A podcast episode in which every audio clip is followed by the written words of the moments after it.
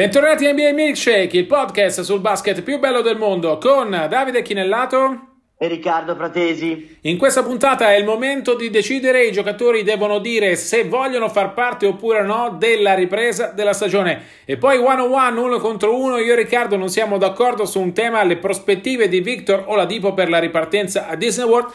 E poi focus sul mercato, scopriamo chi sono i giocatori più intriganti che potrebbero firmare con una nuova squadra. Questo è NBA Milkshake.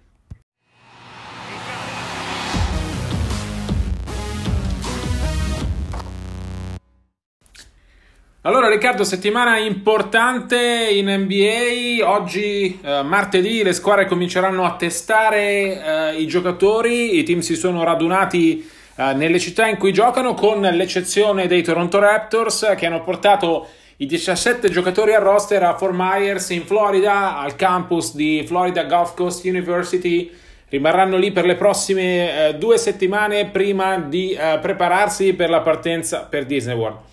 Tutte le altre sono nelle proprie città, eh, hanno cominciato i test per il coronavirus, per cui eh, c'è il rischio che qualche giocatore risulti positivo, temo sia inevitabile, direi, no?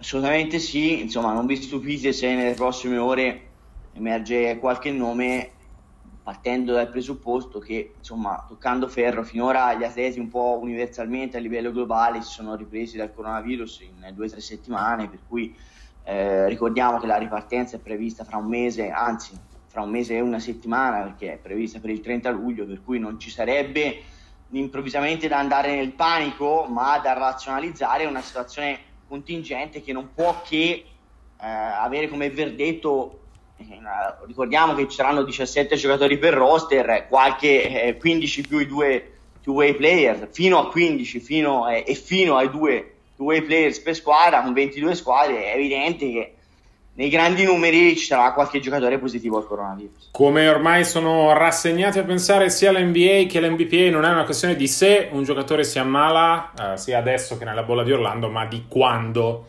eh, si ammala. Il grande obiettivo sarà ovviamente contenere la diffusione del virus, motivo per cui la bolla di Disney World verrà eh, regolata da un sacco di norme sanitarie all'insegna del distanziamento sociale. C'è una deadline importante però che è prevista per mercoledì e cioè il momento in cui chi non vuole far parte della ripartenza NBA lo deve dire alla propria squadra. Abbiamo già, Riccardo, al momento di registrare il nostro podcast, due eh, decisioni, eh, due giocatori che hanno scelto di non ricominciare per ragioni completamente diverse. Sono Davis Bertans di Washington e Trevor Arisa eh, di Portland.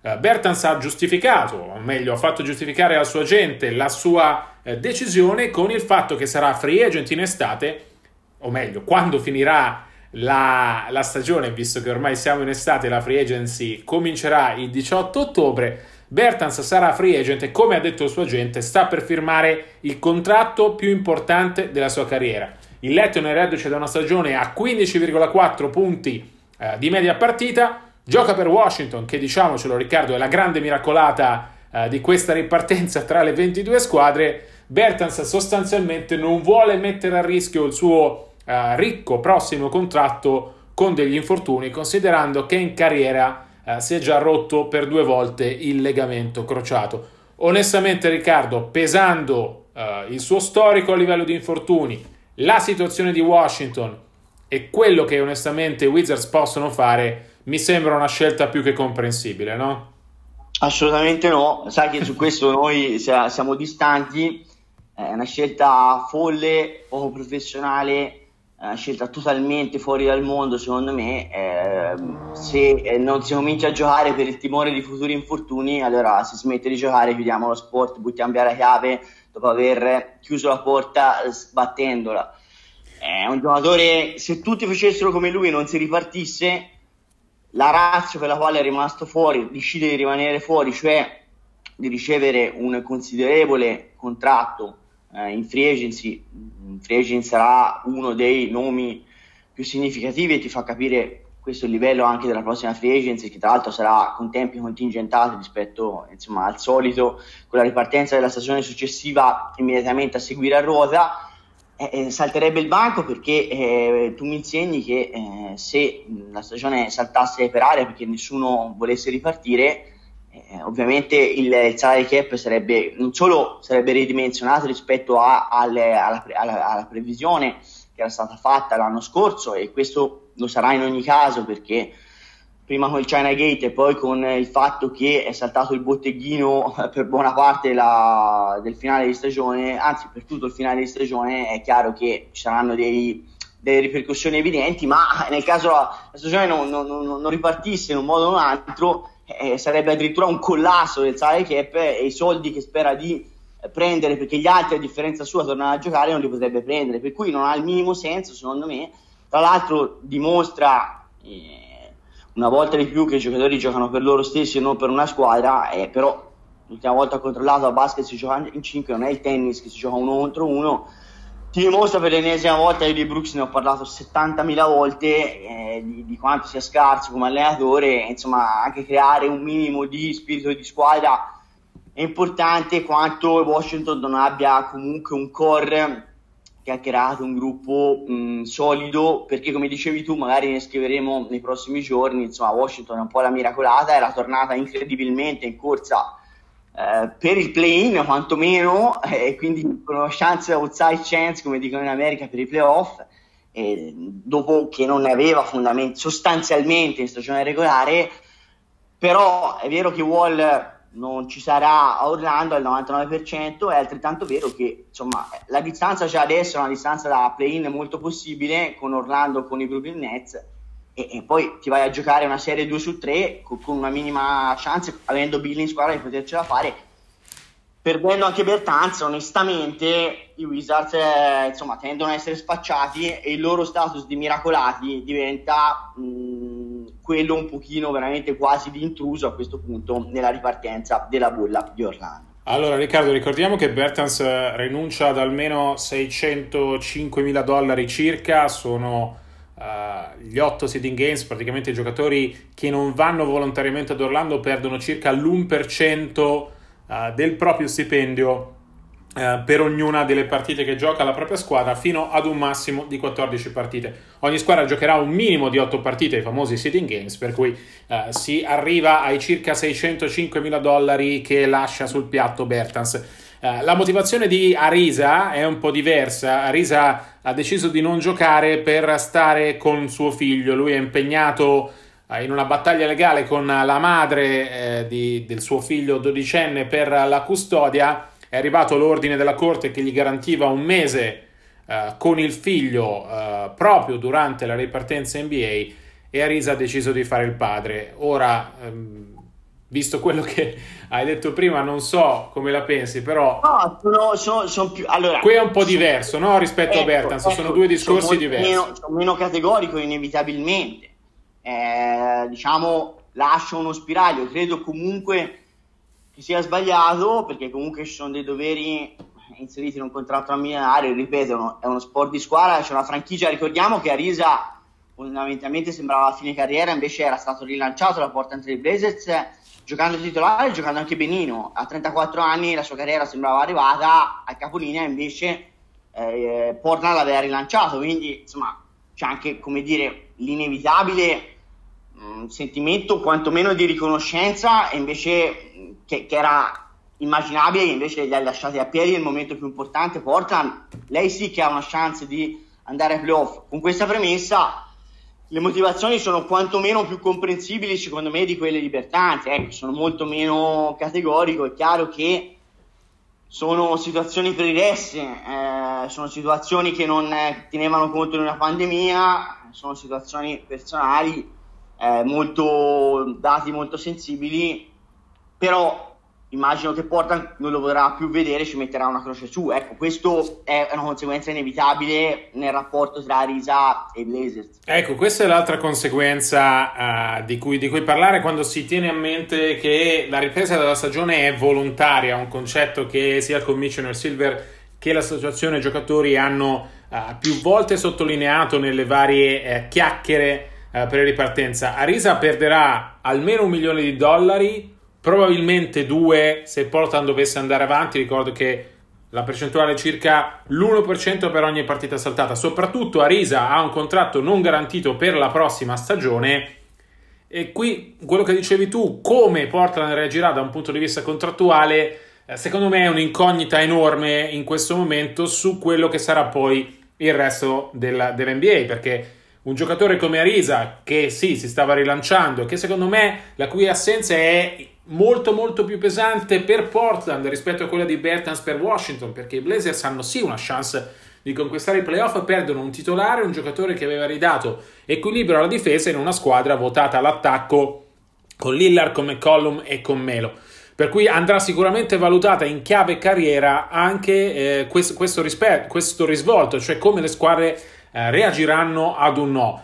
Eh, però Riccardo, avvicinandoci alla deadline, eh, proviamo anche a capire eh, chi, quali giocatori potrebbero rinunciare, perché io mi aspetto altri no. Non mi aspetto dei no alla Bertans, nel senso, per esempio, Danilo Gallinari, che sarà free agent come Bertans la prossima estate, giocherà, ci sarà.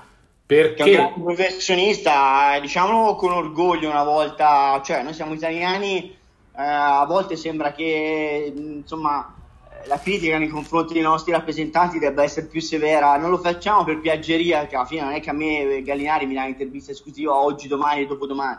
Lo diciamo perché la verità abbiamo fortunatamente dei signori professionisti, sia i Gallo che Beli che, che Melli, eh, ed è giusto che un professionista insomma, metta i propri doveri rispetto anche pagati milioni, ripeto, eh, rispetto anche a quello che possa essere l'interesse sopra l'interesse personale, no? anche immediato di prospettiva. Insomma, alla fine è uno sport di squadra e tu hai firmato per una franchigia, no? È un dare avere nel, nel rapporto eh, con il tuo datore di lavoro e anche, anche tuoi compagni di squadra, no? in un ambiente che funziona, funzionare di lavoro in un gruppo, uh, un team veramente dove squadra è più di una parola, ecco, eh, sarebbe quello il, il sacrificio reciproco è alla base dei successi del gruppo, no? Sicuramente Riccardo, però credo che uh, le motivazioni di Bertans e di Arisa ci servono anche per far capire ai nostri amici che ci ascoltano quanto sia diverso il panorama dei giocatori NBA. A Disney World andranno in 374 se tutte le 22 squadre porteranno i 17 giocatori, 15 più 2 di cui parlavamo prima.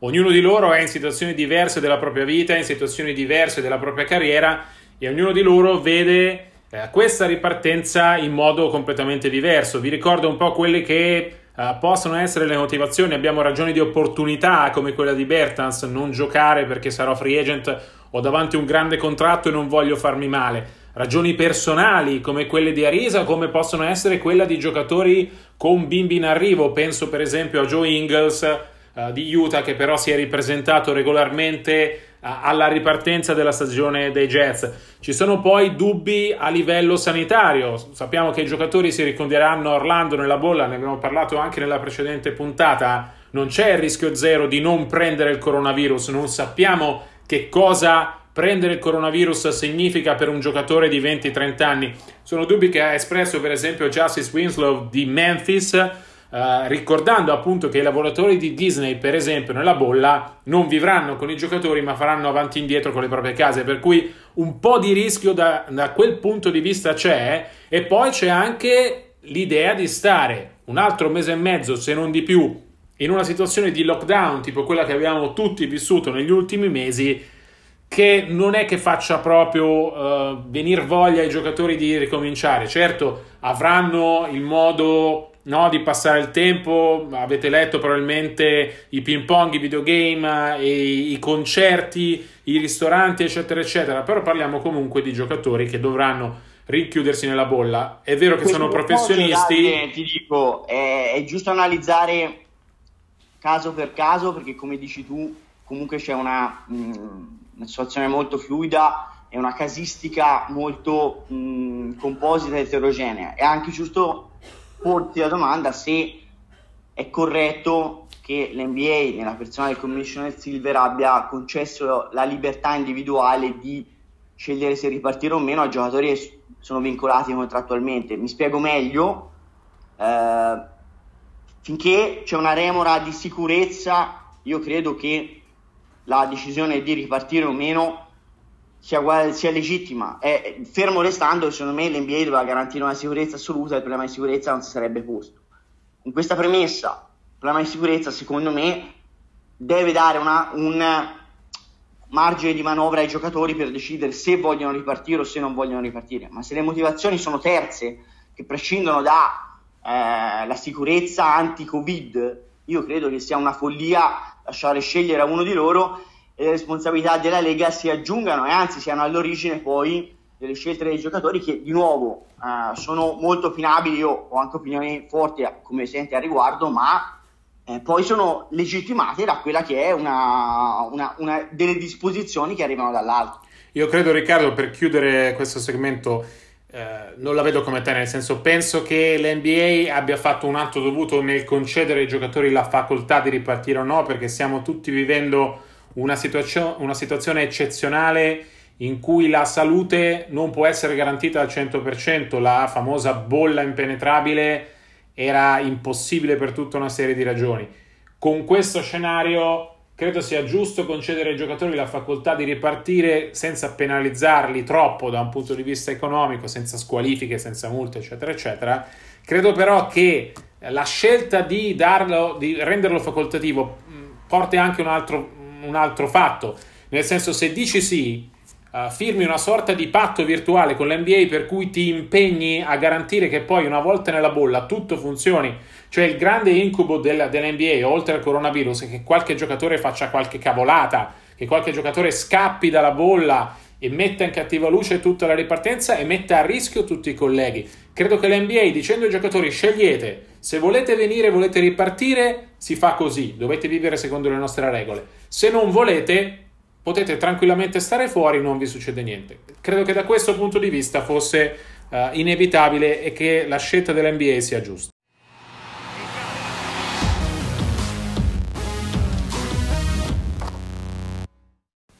Siamo all'uno contro uno, Riccardo. Ci scontreremo su Victor Oladipo e sul fatto che potrebbe non far parte della uh, ripartenza della stagione ad Orlando. Prima, però, Uh, proviamo a chiarire bene come funziona la storia dei rimpiazzi, perché sia Bertans che Arisa, di cui abbiamo uh, parlato prima, possono essere rimpiazzati in una finestra di mercato che uh, comincia martedì alle 18, appunto. Allora, eh, i rimpiazzi sono giocatori che avranno un contratto al minimo, parametrato alla loro esperienza, parametrato sulle partite che andranno a giocare per essere considerato nel rimpiazzo devi aver giocato in NBA o aver fatto un training camp NBA negli ultimi due anni o essere stato in G-League, ma se sei stato all'estero in questo periodo non vieni considerato. In pratica i nomi più interessanti sul mercato sono quelli di Isaiah Thomas, DeMarcus Cousins, J.R. Smith e Jamal Crawford, più qualche altro tipo Ryan Anderson e Tyler Johnson, di cui forse avete sentito parlare. Uh, la finestra di mercato che si apre però è una finestra uh, aperta a tutte, non solo alle 22 squadre che andranno a Orlando. E oltre ai rimpiazzi, uh, si possono riempire i posti nel roster e anche le squadre che non, hanno, uh, che non parteciperanno alla ripartenza uh, possono firmare dei giocatori per il resto della stagione, considerando che il, il 2019-20 finirà probabilmente il 17 ottobre, il giorno dopo il draft, il giorno prima della free agency. spiegato questo come, come, parametro, c'è anche da capire come funzionano le offerte, no? perché la cifra che le squadre possono offrire ai sostituti, per esempio, è uguale per tutti. E allora come scelgono le squadre, Riccardo? Che è una le co- squadre scelgono, eh, scelgono eh, cioè diciamo che mentre normalmente un giocatore sceglie il pacchetto completo, cioè se c'è un giocatore che ha, riceve più offerte, faccio il caso di Corey Brewer che sembra destinato a Sacramento Kings, eh, riportava ad Athletic che aveva ricevuto più offerte. Normalmente sceglie il pacchetto completo, cioè la disponibilità di vetrina, diciamo, di minuti disponibili, eh, sceglie il fit anche tecnico che si addicchi più o meno al, al stile di gioco e poi naturalmente c'è la parte economica. Chi offre di più di solito è quello che viene privilegiato. In questo caso non c'è un chi offre di più perché, perché le offerte eh, diventano standardizzate in un, in un regime ovviamente di eccezionalità. E allora le scelte sono meramente scelte tecniche di competitività oppure appunto di vetrina. Per giocatori che devono vedere rilanciata, magari veterani che cercano di allungare uh, la propria carriera, oppure eh, una scelta relativa a quanto si immagina la squadra possa andare eh, avanti durante i playoff, perché ovviamente ci sono squadre più o meno competitive che ti possono offrire per qualcuno la possibilità di andare a caccia a un anello o per altri la possibilità appunto di prolungare la vetrina più a lungo durante questa estate di basket americano. Allora, parlavamo di sostituti, si possono rimpiazzare giocatori che rinunciano ad Orlando, gli Arisa e Bertans del caso, giocatori che risultano positivi al coronavirus, ma non giocatori infortunati. E qui è l'inghippo eh, che ci porta a Victor Oladipo, perché Victor Oladipo non dirà entro mercoledì se vuole far parte o meno della stagione, secondo quanto ha riportato ESPN, quello che farà Oladipo è aumentare il ritmo di allenamento capire se il suo ginocchio uh, può reggere. Ricordiamo che è stato fermo un anno, è tornato il 29 gennaio e poi si è rifermato, tra l'altro stava cominciando ad ingranare un pochino,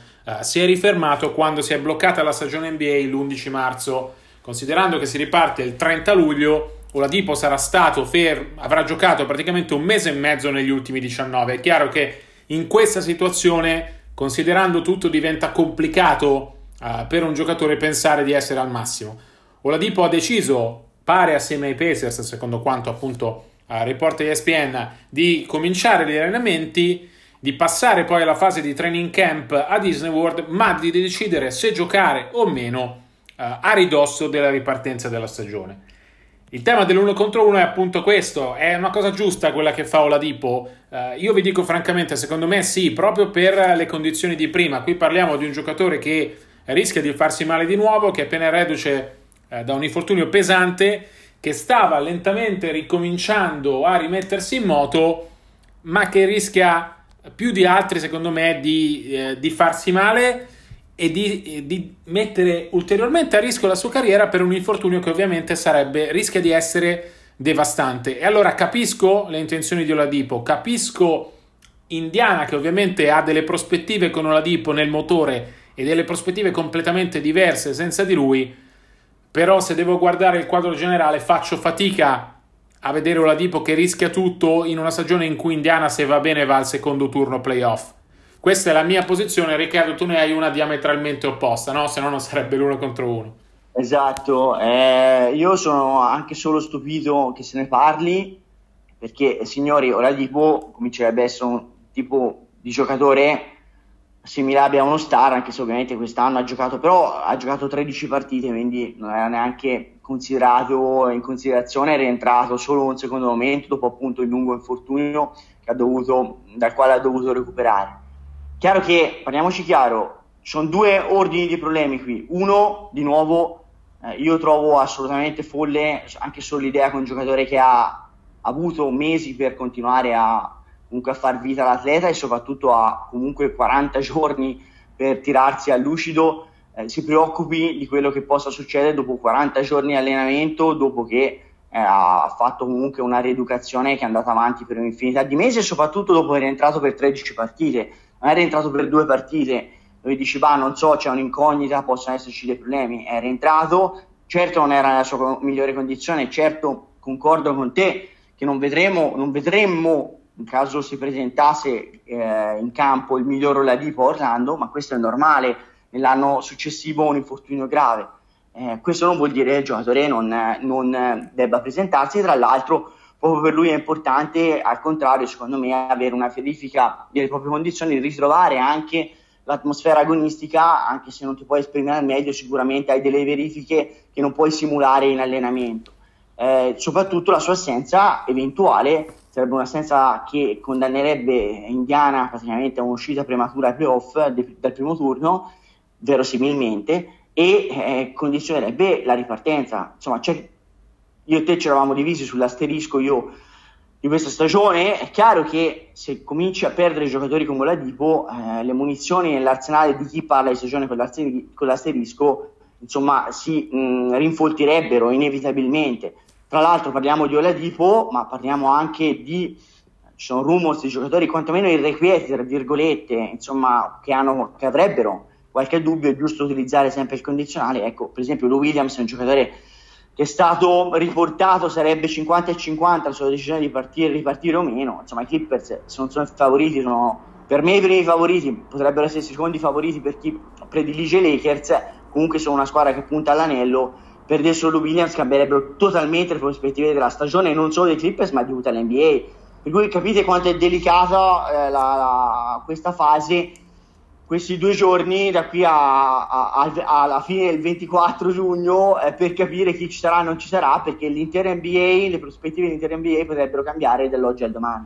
Io credo Riccardo che solo il no di LeBron James, dei eh, Kawhi Leonard, dei Giannis Antetokounmpo, dei Doncic, eccetera, eccetera, di quel calibro di giocatori metterebbe un'ombra sulla ripartenza. Chiunque altro, a cominciare anche da Lou Williams, Dwight Howard è un altro che ha espresso tanti dubbi, uh, Avery Bradley, uh, tutti gli altri sono rimpiazzabili. Se sta fuori un grandissimo, uh, Oladipo, secondo me per colpa di quell'infortunio è nella fascia di mezzo, normalmente l'avrei messo tra i grandissimi, ma se sta fuori un grandissimo è un discorso ed è un discorso pesante per l'NBA. Se sta fuori Lou Williams, con tutto il rispetto, ma sai, non è una questione solo di brand o di immagine, e nel caso, in questo caso fosse solo quello, ti darei ragione. È una questione dei risultati del campo. Se, se manca Lou Williams, i Clippers non sono più i miei favoriti.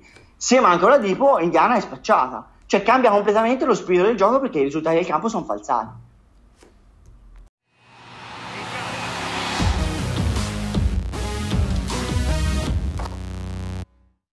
Un breve sguardo al mercato, Riccardo apre alle 18 italiane di martedì, chiude alle 6 del mattino del primo luglio. Tre nomi eh, sembrano già andati, Joachim Noah ai Clippers, Anthony Tolliver a Memphis, Cory Burley di cui hai parlato tu prima a eh, Sacramento. Ricordo che le squadre possono firmare eh, free agent che hanno giocato in NBA negli ultimi due anni o in G League, sia per rimpiazzare giocatori eventualmente positivi al coronavirus o che rinunciano al resto della stagione, eh, sia per riempire il roster e arrivare al massimo di 15 più due two-way. Ricordo anche che possono essere convertiti i contratti two-way in contratti standard. Riccardo, i nomi principali sono quelli di DeMarcus Cousins, Isaiah Thomas e J.R. Smith. Tra questi tre, chi vorresti rivedere nella bolla di Orlando in campo con una squadra NBA? Nessuno, dico un quarto nome, Iman Shampert, e, e mi spiego. Questi sono tre nomi sicuramente dei giocatori più forti, come valore assoluto non c'è neanche paragone, però sono tutti e tre giocatori con enormi, eh, secondo me, incognite fisiche. Eh, insomma, Cousins è reduce da tre infortuni, uno più grave dell'altro. Thomas quel problema all'anca, anche se l'abbiamo visto molto migliore nella versione Wizard del recente passato, è ben lontano dai suoi massimi livelli. E J. Smith l'abbiamo visto l'ultima volta picchiare un manifestante che gli stava molestando l'auto durante un, un riot di protesta uh, in, in, negli States insomma, il fisico è ancora bello tosto, ma insomma, c'è da verificare se abbia il ritmo partita non è assolutamente da dare per scontato. Champert l'ho visto nello spogliatoio dei, dei Nets quest'inverno, ancora un corpo bello affilato, è un giocatore che secondo me più del nome può dare un contributo, il mattoncino alla causa, fermo restando, attenzione, che sentirete tanti nomi, anche magari anche quello di Crawford e di altri giocatori, insomma, Young magari verso la fine carriera, ma da, con un passato illustre.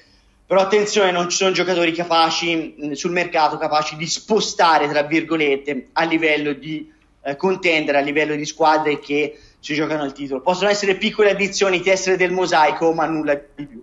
Assolutamente d'accordo su questa cosa. Io devo scegliere un nome tra i free agent per ragioni romantiche.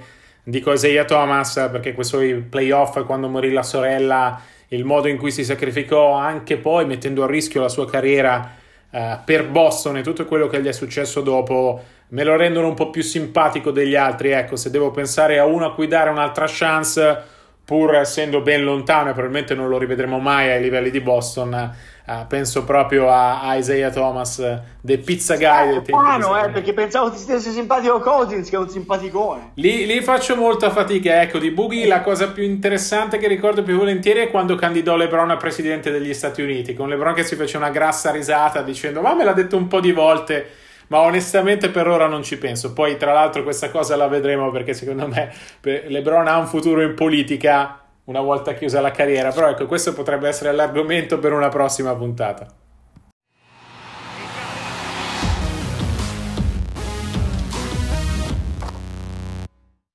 Si chiude qui la puntata numero 37 della seconda stagione di NBA Milkshake. Noi vi ricordiamo che per tutte le, le news, le breaking news e gli approfondimenti sulla NBA, e in questi giorni ce ne sono parecchi, eh, di seguirci sui nostri account, in particolare su Twitter, at di Chinellato, at rprat75. Noi vediamo, ricordiamo che le musiche sono di Coclea e vi diamo appuntamento a martedì prossimo. A presto, sapremo chi ci sarà finalmente e chi non ci sarà, soprattutto nella bolla. Sapremo quali sono stati i principali rinforzi di mercato. A presto e buona NBA.